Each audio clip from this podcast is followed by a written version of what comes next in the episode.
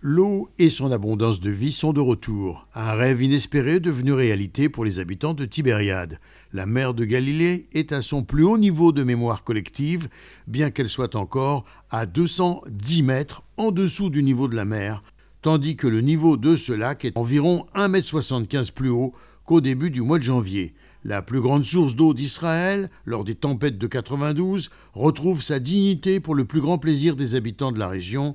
Il reste à cette réserve, désormais, d'augmenter d'une hauteur de 1,25 m pour provoquer des inondations dans une ville qui s'était installée dans la sécheresse. Si l'eau s'approche de la ligne rouge supérieure à 208 mètres, en dessous du niveau de la mer, les autorités responsables ouvriront un barrage au kibbutz d'Egania qui permettra à l'eau de s'écouler vers le fleuve du Jourdain, lequel retrouvera son caractère mythique. Les experts affirment que l'ouverture du barrage serait bénéfique pour Israël et la région. Gérard Benamou de Tel Aviv pour RCJ.